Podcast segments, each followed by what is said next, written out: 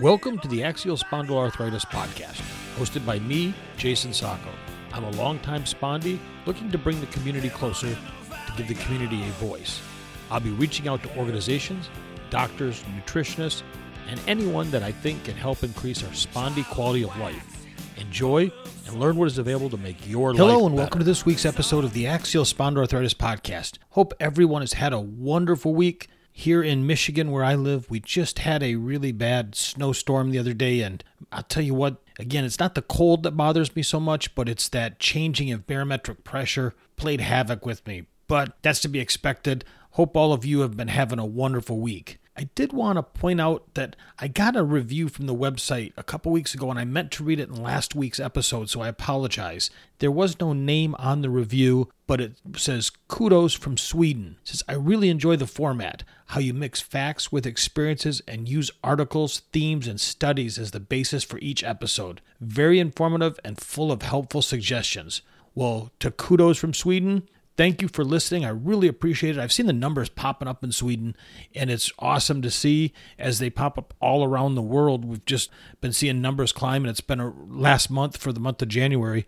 It was the most downloads ever that the show saw in a month. So that was awesome. So let's look at this week's episode. I wanted to kind of take a step back and talk about how is axial spondyloarthritis diagnosed? Well, if you've got diagnosis, that's great. You're moving forward and hopefully have a treatment plan going. But what about all those people that say, I'm talking to a rheumatologist, I want to go see a rheumatologist, I need to see a rheumatologist?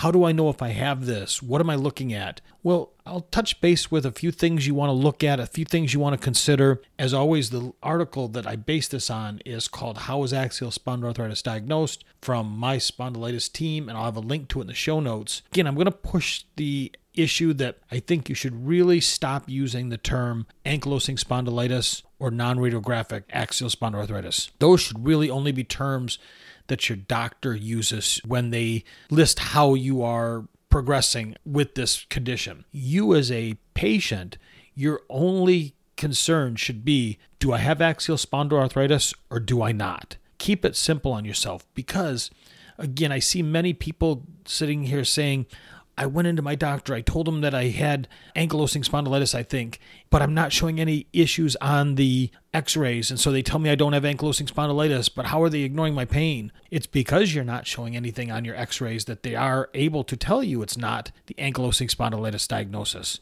And that's why I really encourage you to use that term axial spondyloarthritis with your doctors. That terminology should be the one that all of us should be using going forward as we seek to get treatment plans, seek to get diagnosed, seek to live with this condition. So, what are some of the key takeaways we'll be looking at? Well, axial spondyloarthritis, as we know, is usually diagnosed by a combination of symptoms, including imaging, scans, blood tests, family history, negative results on imaging tests such as x rays. They don't rule out diagnosis of axial spondyloarthritis. It's just one of the other things that the doctor has to consider as they look where you're at in the evolution of it, I guess is the best way to say. And then lastly, early diagnosis is so important. Early diagnosis can allow prompt treatment that can help minimize symptoms, maintain function, and also reduce or stop any future really bad conditions where you end up, for example, like me, where you had multiple hip replacements, disabled, and unable to walk or function in a quote unquote normal fashion. So the earlier you can get the treatment, the earlier you can get on the right medications, make the right lifestyle changes, because that's really what it's got to be about. It's got to be about not only making the changes for the proper medications, but making the right lifestyle changes, coming off or reducing or eliminating sugars, reducing some of the types of processed foods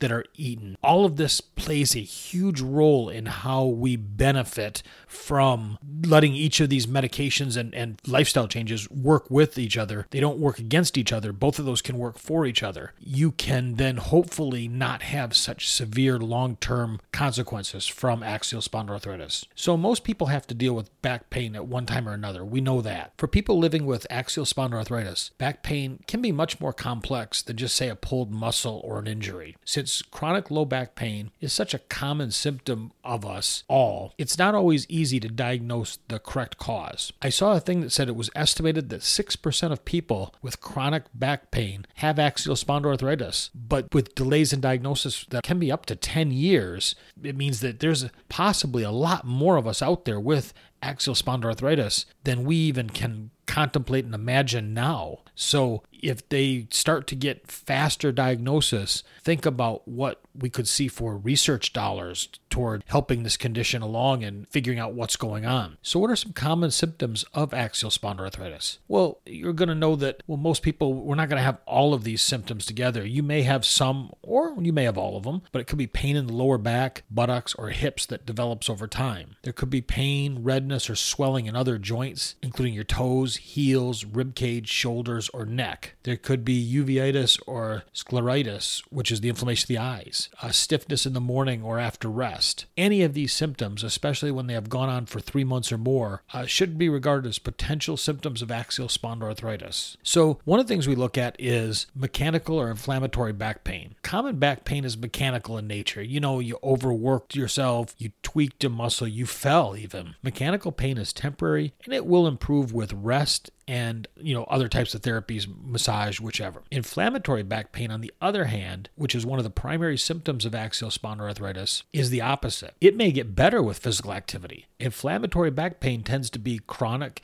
and it doesn't ease over time. Back pain from an inflammatory cause is usually worse at night and upon waking. That's that where you wake up in the morning, you're stiff, you're sore, you don't want to get out of bed because it just hurts. And things like nonsteroidal anti inflammatory drugs like ibuprofen or Aleve can help to ease the pain. When I started off and was diagnosed with this disease in the early 80s, basically Aleve was the only medication that they gave me. That was it. You took Aleve or you took nothing. They did mix that in on a time from time basis with some muscle relaxers, but basically Aleve was all there was. Axial spondyloarthritis, though, is not the only cause of inflammatory back pain, but this is a type of pain that is a hallmark with this condition. So it's one where you want to make your doctor very aware of. Well, is there a test for axial spondyloarthritis? The simple answer is no. There's not some specific test where they can take it and say, hey, you have this. There's no one test that can definitively diagnose axial spondyloarthritis. Anyone who has had pain for more than three months with no clear cause should see a rheumatologist, which is a type of doctor who specializes in inflammation of the bones, joints, and muscles. The back pain may be the result of inflammation and not a mechanical injury, and this is one of those keys to an axial spondyloarthritis diagnosis. The first step in determining whether someone has axial spondyloarthritis are a medical history physical examination. Your doctor will ask that you bend your joints, may ask you to move in different directions, see what your range of motion is. They may also ask you to move your legs in different directions, and they may press on areas of the pelvis, basically the sacroiliac joints, to see if pain results. Your doctor will ask you when and how often you experience symptoms. A family history will also be taken. If a family member has axial spondyloarthritis or another autoimmune condition like psoriasis or inflammatory bowel disease, this is considered a risk factor that they want to be aware of. So, axial spondyloarthritis cannot be diagnosed with a simple test. There are several tests that may indicate the presence of axial spondyloarthritis. The Assessment of Spondyloarthritis International Society has produced a handbook for diagnosing spondyloarthritis that recommends the following tests an imaging test. Axial spondyloarthritis may be radiographic, which means it shows in x rays, or non radiographic, which means it's not visible in x rays. Radiographic axial spondyloarthritis, which is also known as ankylosing spondylitis, is thought to be a more severe form of the condition where, unlike ankylosing spondylitis, non radiographic axial spondyloarthritis may not show any signs in x rays or other imaging scans, but you still get most of the pain that anyone else will have. Imaging scans that show inflammation can help confirm a diagnosis, but negative image scans do not rule out a diagnosis of non radiographic axial spondyloarthritis. Also, you can have x rays. X ray imaging is usually one of those first lines that will be looked at. X ray imaging can be used to check for inflammatory changes to the sacroiliac joint where the spine meets the hips. These changes are called sacroiliitis. If no changes are visible, the x ray can be saved to compare to later scans to see if damage has developed from further disease activity. Another item is magnetic resonance imaging, or MRIs,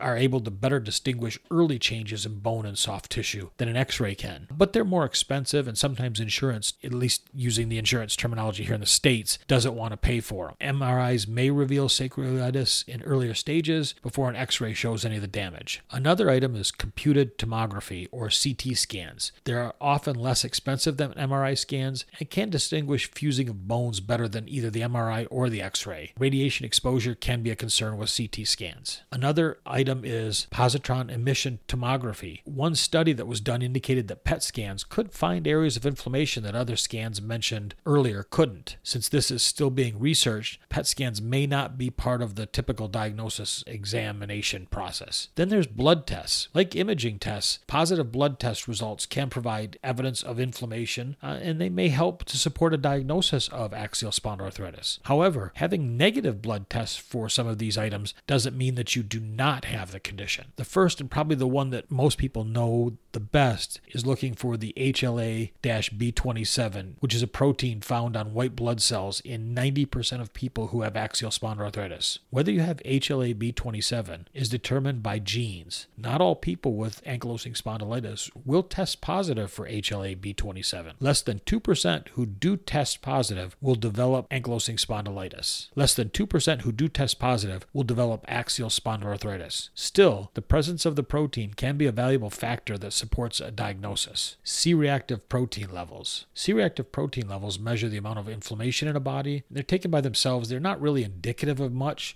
since inflammation can have many different causes. However, if high CRP levels are accompanied by other signs and symptoms of axial spondyloarthritis, it may make a diagnosis seem more likely. CRP levels are considered raised when they exceed 10 milligrams per liter of blood. Another is erythrocyte sedimentation rates, ESRs, also known as SED rate. ESR is another indication of inflammation in the body. ESR is measured by putting a sample of blood in a tube and seeing how many red blood cells sink to the bottom of the tube in an hour. Any reading over 20 millimeters per hour is abnormal, but readings over 100 may be a stronger sign of an autoimmune condition. Like CRP levels, the ESR test does not indicate the cause of inflammation, but it can point towards a diagnosis when there are other symptoms of axial spondyloarthritis. Less than 70% of people with ankylosing spondylitis show a high ESR level when tested. And it's interesting. I know I've been tested for these before as I've gone through with my diagnosis and through these years with the condition.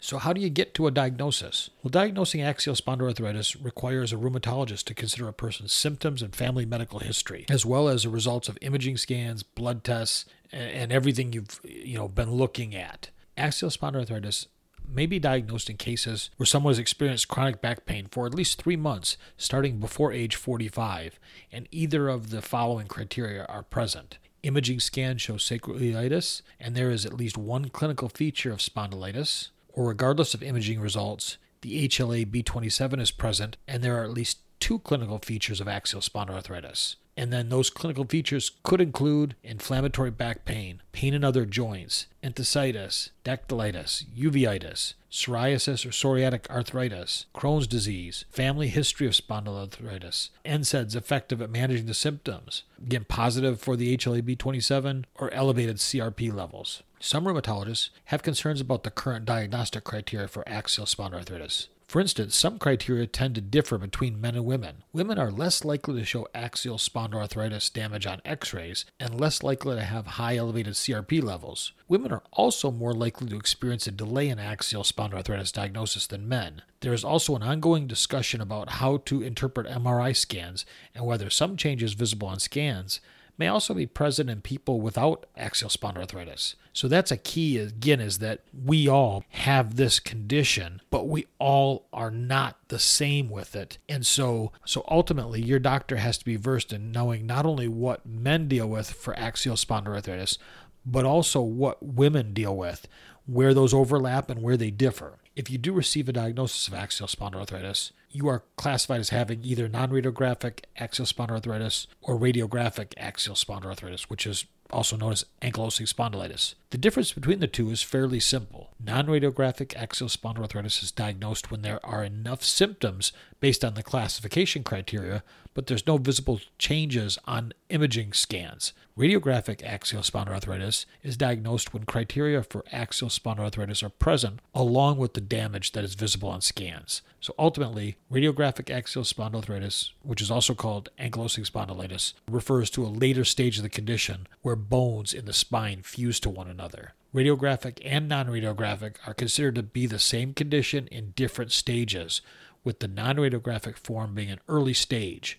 People with non radiographic axial spondyloarthritis can sometimes progress to the radiographic type over time. However, those of either type share the same disease burden, including chronic pain and decreased functioning. So ultimately, receiving a diagnosis of axial spondyloarthritis is a step in the right direction towards understanding and treating our conditions. If you're experiencing symptoms associated with axial spondyloarthritis, you want to let your doctor know. The quicker they can get you in, the quicker they can get you diagnosed, the better. You don't want to be one of those poor folks going 10 years to get a diagnosis. The damage that's done is irreversible and so I'd rather see you on the faster side than the slower side. And that's again why I think it's key to use the term axial spondyloarthritis. So, again, I know this was a bit of a longer episode. I thank everybody for listening. Please go out to spondypodcast.com, sign up for the newsletter, and if you would, leave a review for the show. It's really appreciated either on Apple Podcasts, Podchaser, Google Podcasts, or just leave one right on spondypodcast.com. I really appreciate it. Love to read your reviews on the shows over the next few weeks. And so take care and have a wonderful week.